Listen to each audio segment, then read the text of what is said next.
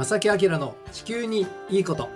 皆さんこんにちは。正木明です。小木野恵美子です。今日は5月23日の午後1時を回りました。どのようなね、えー午後をお過ごしでしょうか、ねまあ、先週もお届けしたんですが新しいニュースが入ってきましてある企業が商品作って、はい、えー物を売ったりうん。でいろんなサービスしたりで企業っていろんなことするじゃないですかで例えば株式会社だったら株主さんっていらっしゃるじゃないですか。そうですね。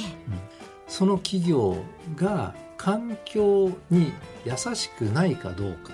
それについては普通考えるのはどっかの環境保護団体がねその商品は全然環境に優しくない商品じゃないですかみたいなこうアピールをして改善していくっていうのがまあよく考えられるパターンでしょ。時代は進んで変わってきました。なんとですね温暖化防止の強化ええ対策の強化はい。を株主が求め始めたというニュースなんです。要するにあの物を言う株主なんて最近ニュースでねその言葉出てくると思うんですけども、ええ会社に対して株主さんがいろいろやっぱりね私株持ってんですよと、うん。うん。だからそんこんな会社にしないでもっと環境に優しい会社にしてくださいっていう動きが出始めたと。日本でこれはねとても大きな新たな動き。そうですよね。欧米では少し前からあるんですけども日本でこれがようやく始まったと。日本でそういう時代にようやく入ったんだなっていうニュースなんですね。でこれ環境保護団体のあのトップの方々はようやく来たかこの時代かってすごい思ってるんだそうですよ。うん素敵。はい、はい。まあ、一つね話題をお届けしました。さて今日はですね、はい。あの今更聞けない気候変動の素朴な疑問質問はあこれはみんなあるんじゃないでしょうかこれにあのいくつか今日はねお答えしていきたいと思います。あそういうことなんだと聞きたかったんだけどなかなか聞けなかったんですとかねもしあるという方はねはい今日はちょっと勉強していただいてね参考にしていただければというふうに思います。この番組は公益財団法人兵庫環境創造協会の提供と兵庫県漁業協同組合連合会の協力でお送りします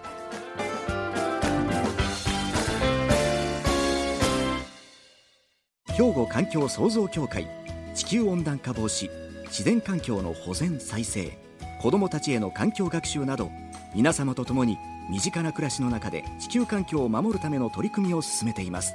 人と自然が共に生きる21世紀の豊かな環境づくりを兵庫環境創造協会。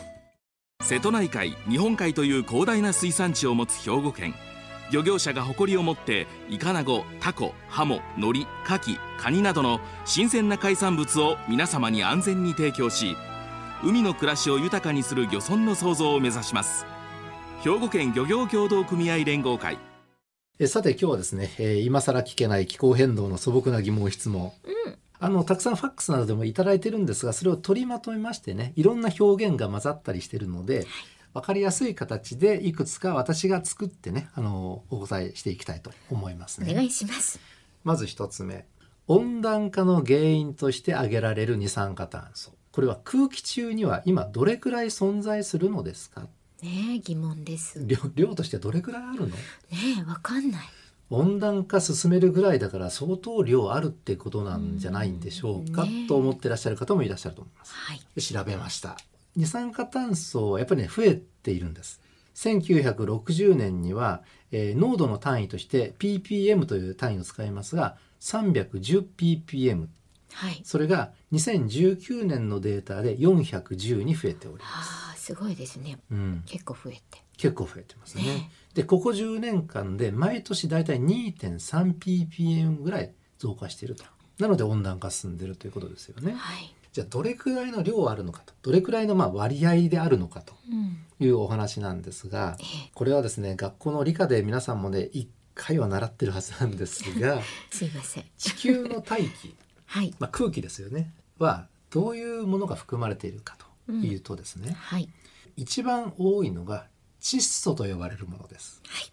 これはですね空気大気中の全体の78%結構多いです。その次に多いのが酸素です。これは私たちが吸っております。ですねね使わせていただいてますこればね。っかりじゃないんですよっていうことを改めて知らないといけない。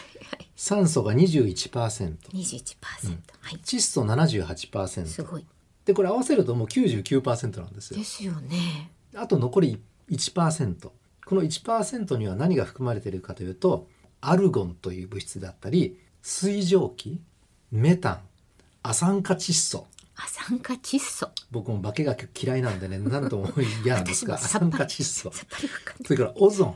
オゾンですね。これはよく聞きますよね、それから二酸化炭素なんです。そうなんですか。そう。大部分が窒素酸素で残り1%のうちその中の一つとして二酸化炭素ってあるんですよね。あらら。だから本当に割合としては少ないんですけれども、うん。その少ない割合の中なんだけども増えているのは事実なのでそのわずかな増加量としては少ないけどもわずかな増加が今の温暖化を引き起こしているというあのやっぱりこう排出防止の取り組みっていうのはもう不可欠にはなります。うん2つ目いきますよ。はいプラスチックごみ削減が気候変動を和らげる方法の一つと挙げられていました。はい気候変動とプラスチックごみ削減どのような関係があるのですか、うんという質問。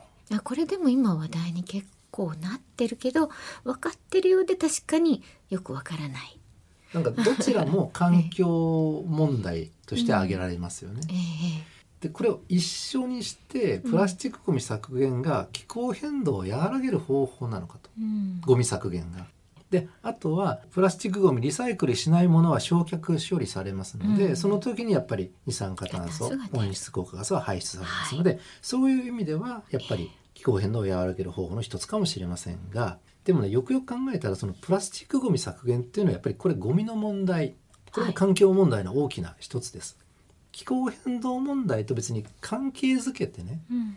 語るぐらい関係深いかというとそういうことではないというふうに覚えておいてください。プラスチックごみを作る時処理する時は気候変動と関係あるけどもゴミ削減ゴミとなったプラスチック削減とは直接的な関係はあんまりはないと。そうなんですね。なのではい。メディアで叫ばれてるのもですね、うん。なかなか 僕が言うのもなんですがはい注意深くして情報を得ないといけませんよと。なんかよくよくちゃんと自分で消化して情報も考えるっていうことが大切ですね。次もそうなんですよ。次の質問ね。はい、あのさっきまで出てきました。オゾンってあるでしょ？オゾンね。大気中にもあります、はい、オゾン。オゾンってあちこちでね。であの、はい。オゾン層破壊っえ。え、ていうのもこれ環境問題ですよって言われていますね。はい。であの南極とかはオゾンの層が破壊されてしまってオゾンホールうん。穴が開いてしまっているみたいなのが問題になっていると、えーよく言われていますがオゾン層が破壊されると温暖化が進むと聞きましたが本当ですかと。割とね誤解があるんですがはい。気象庁のホームページにもちゃんとこういう言葉で載ってました。ちょっと読みますね、え。えー温室効果ガスの増加によって地球温暖化が進むとこれ温室効果ガスって二酸化炭素も含まれていますよ。はい。温室効果ガスの増加によって地球温暖化が進むと大気中におけるちょっと難しい言葉だな熱放射バランスの関係からオゾン層がある成層圏という高いところでは気温が低くなるっていうことが知られています。温暖化が進めば進むほど上空高いところのオゾンがたくさんあるところは気温下がるんです下がっちゃうんですそうね。そういう仕組みが地球には備わってるんですよ、うん。でねオゾン層破壊という化学反応は気温が低くなると反応速度遅くなるのでうん。気温の低下というのはねそのオゾン層のある場所の気温低下っていうのはオゾンの量を増加させるんですよ。そうなんですね。オゾン層の回復が早まるように働きますなるほど、そういうメカニズムになってるんです温暖ね化。はね。だからイメージとは全くこれ逆なんですよ。うん、本当ですね。オゾン層破壊と温暖化っていうのは因果関係もあまりないし、うん逆に温暖化が進むとオゾンは破壊されないどころか増えていく方向ですよというそういうことですよね。ことなんですね。はい。でちなみにあの南極でよくねあの話題になっているオゾンホールねオゾン層の穴なんですがはい。これはね80年代に比べると小さくなっています。よかった。えー。なのでオゾン層オゾンについてはとりわけいい方向に向かっている。あそうなんですね。です。よ皆さんね。オゾン層破壊されると温暖化が進むこれはねうん。ちょっと違いますので。なんか言葉だけが走ってますよね。いろんな意味で。本当にね、ええ細かくやっぱりこういう事実真実っていうのは捉えていかなきゃいけないですいやよね本当ですね。はい。ちょっと頭休憩しましょう、はいここで一曲です。はい、はい。ビリー・ジョエルで Maybe I'm Amazed 恋することのもどかしさ。さて、えー今日はですね前半に引き続きまして今更聞けない気候変動の素朴な疑問質問にお答えするとはい。後半戦後半戦いきますおね願いします。さあこれもねなかなかなんとなくよく聞くけどみたいな話だと思うんですがはい。二酸化炭素排出実質ゼロとか、うんよくよく聞きますね。聞き排出権取引よくニュースに出てきます。はい。でこの言葉自体はその純粋な地球環境の問題とはかけ離れてる気がするんですがどうなんでしょうか？とという質問をいただいてるんですね。まずねあの排出権取引の方いきますね。はい。排出権を取引しますと。でこれどういうことかというと今その地球温暖化防止に向けてね二酸化炭素排出制限しましょうしましょうっていうのが世界的な動きになってますよね。はい。でその動きに従って、えー各国が国が私この例えば日本はこれだけ二酸化炭素を排出にとどめますよっていう排出制限をそれぞれ設けています。はい。それを超えちゃダメですよ、うんダメですよ目標として頑張りますよっていう制限ですよね。ええ。であの実際どうかというとそういう制限を設けて目標を決めてるんだけれども日本とかアメリカなどの二酸化炭素の排出量がもう制限を超えてしまっている国が実際ありましてそういう国々はまずいじゃないですかたくさん出しちゃってるから。まずいです。まずいですよね。はい。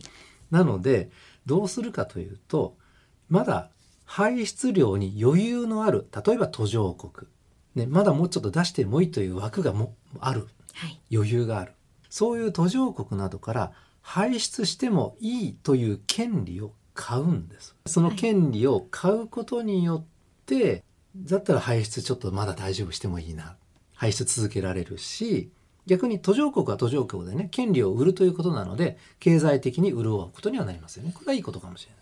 まあ、アイデアだと思いますけどね。一つのアイデアで、まあ、その途上国の利益にはなるかもしれない。経済発展とかね。人間で絶対やっぱりそれを目指すので。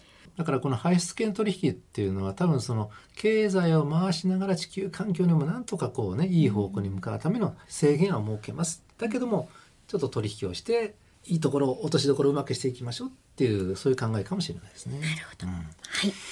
であとですね二酸化炭素排出実質ゼロこれはねあの、まあ、割とイメージ通りでして、はい。まあ、その僕たちは二酸化炭素を今排出しています社会活動生産活動でね、はいなんとかこう削減しましょうと排出を抑えましょう抑えましょうとしていますよね。だけれどもやっぱり全部排出は削減はできないはい。ある程度出してしまいます。そうですうんね。その出してしまう排出してしまう量をとその量ねそれをまあ10としましょうでその10という量を日本でも森林がたくさんありますねえで木というのは二酸化炭素を吸ってくれますので、え。はい。例えば森林によるえ二酸化炭素の回収であるとかえいろんな技術革新で二酸化炭素を地面の中にも注入してええ。封じ込めてしましょう、はいしまおうみたいな、うんそういう技術革新とかそういうので二酸化炭素を回収するこれをとりあえず10できたとします。はい。たら二酸化炭素排出は実質ゼロですよね。あの本来はね、はい本当に二酸化炭素をどんどんどんどんなくしていってねその10を987にしていかなきゃいけないですよね。まあゼロを目指すということですね。はいさて次行きましょう。いくつかできるかな？あと一つぐらいかな。えっといきますね。はい。バイオマス発電というのがあります。バイオマスって聞いたことありますかね？あります。ありますか？よく聞きますよね、この言葉も。うん。はい。バイオマス発電についてなんですが、はい。環境に優しい発電方法と言われていますがでも例えば木を燃やして発電するわけだからうん。二酸化炭素を出してしまうじゃないそうも思えますよね。本当に環境にいいんでしょうか？はい。例えばあの化石燃料石油石炭を燃やして発電する、まあ、火力発電ありますよええね。でこれって今やめましょうって言ってるじゃないですか。はい。でもバイオ発電も木を燃やして二酸化炭素を出してるって同じようなうんふうに思うじゃないですか。ね何が違うかというとえ。はい。これは時間の長さの違いです。例えば、えっと、石炭による火力発電考えますね。で石炭っていうのは大体ですね今から3億年から4億年前うんに大気中にあった二酸化炭素をぐっと封じ込めたものなんですよ。うんうんえー3億から4億年前って二酸化炭素の濃度って今よりもめちゃくちゃ高かったんです。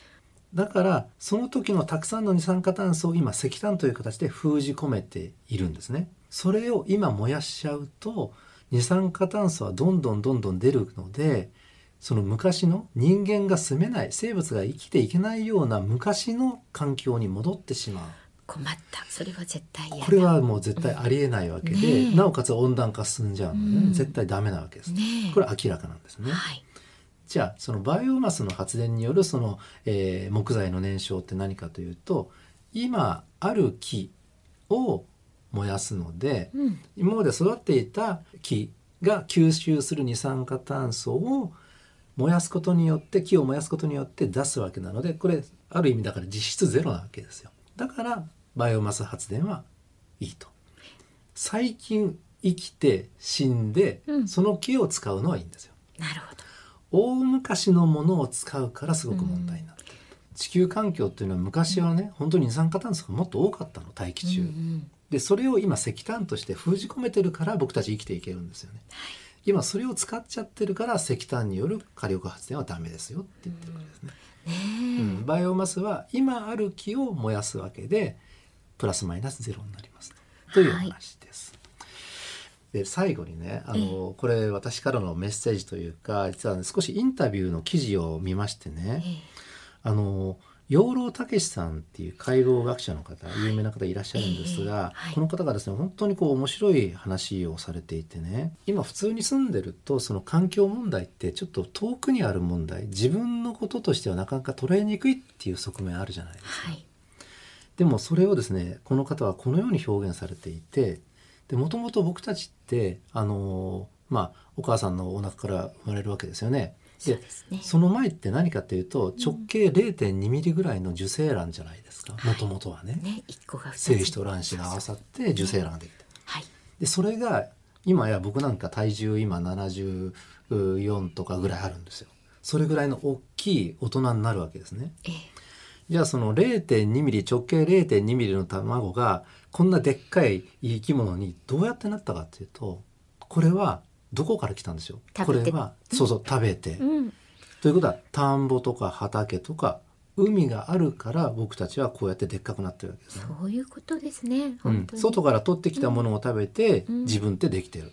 ということは田んぼも海も畑も実はこれ将来の人間を作るものなんですね。うん。でそういうふうに考えない若い人たち、まあ、僕らもそうかも僕らの年代もそうかもしれないけどそういうことに気づかないというか意識してないから田んぼとか海自然がどんどん離れていって、なんか独立した別の生活してるみたいには考えちゃうんです。ななんか。か田舎じゃなくて都会にとかいうそういう意識もうん。そういうことになるのかもしれませんね。まあ、田んぼや海、まあ、つまり環境はい。イコール、まあ、将来の自分だと。うん。でそうやって考えるとその人事みたいになってね今いるんですけどそれって環境問題って今自分の問題として考えられるでしょ？でだからその地球に優しくあるべきっていうのはこれ当然のことなんですよね。ね皆さんもしねなんかまた疑問湧いてきたという方いらっしゃったらねまたお便りいただけたらいいなと思います。はい兵庫環境創造協会地球温暖化防止自然環境の保全再生子どもたちへの環境学習など皆様と共に身近な暮らしの中で地球環境を守るための取り組みを進めています人と自然が共に生きる21世紀の豊かな環境づくりを兵庫環境創造協会。瀬戸内海日本海という広大な水産地を持つ兵庫県。漁業者が誇りを持ってイカナゴタコハモノリカキカニなどの新鮮な海産物を皆様に安全に提供し海の暮らしを豊かにする漁村の創造を目指します。兵庫県漁業協同組合連合会。えさてここで番組からお知らせがあります。はい正木さんはい。兵庫環境創造協会なんと設立50周年をおめでとうございます。ねおめでとうございます大変お世話になっております。大変お世話にいろんな情報もいたなってますだいてね。本当いろんな情報いただいてますが、うん6月って環境月間ですよね、はい県民一人一人の地球環境問題に対する正しい理解と幅広い連携による環境行動を呼びかけるためになんと今年もですね6月に地球と共生環境の集いを開催することになりました。はい。はい、えー日時はですねもう6月1日からです6月1日なんですけれども、えー午後2時から4時30分まで行われます。で場所の方が兵庫県の交換大会議室なんですが、ぜひ皆様にはその場に行くというよりは、うん。動画で皆さんに配信いただけますのでご覧いただきたいなというご紹介をしたいと思います。オンライン配信はい。されるわけですね。ね。これあの録画もされるので、そうなんです。この回の時間日以外でもね、はい1日以降でしたら見ることができるようですね。はい、うん。そうなんです。オンラインの配信後は録画もしていますのでご覧いただけます。あのー番組のご意見番の江森聖太先生のはい。ご講演もありますのそうなでね、んですよ。貴重なお話聞かれると思はいいます。、詳しくは兵庫県のホームページをご覧ください。さあということでええ、あのーこの番組もどしどしねお便りお寄せいただきたいと思います。はい宛先はこちらです。おはがきお便りの場合は郵便番号六五零の八五八零ラジオ関西正木明の地球にいいこと。ファックスでは零七八三六一の零零零五。メールではまさきアットマーク jocr.jp こちらまでお寄せください。お待ちしております。はい、お待ちしております。ということで、正木明の地球にいいことは今日はこの辺でお別れいたします。ご案内は正木明と、荻野恵美子でした。それではまた来週。さよなら。この番組は公益財団法人兵庫環境創造協会の提供と兵庫県漁業協同組合連合会の協力でお送りしました。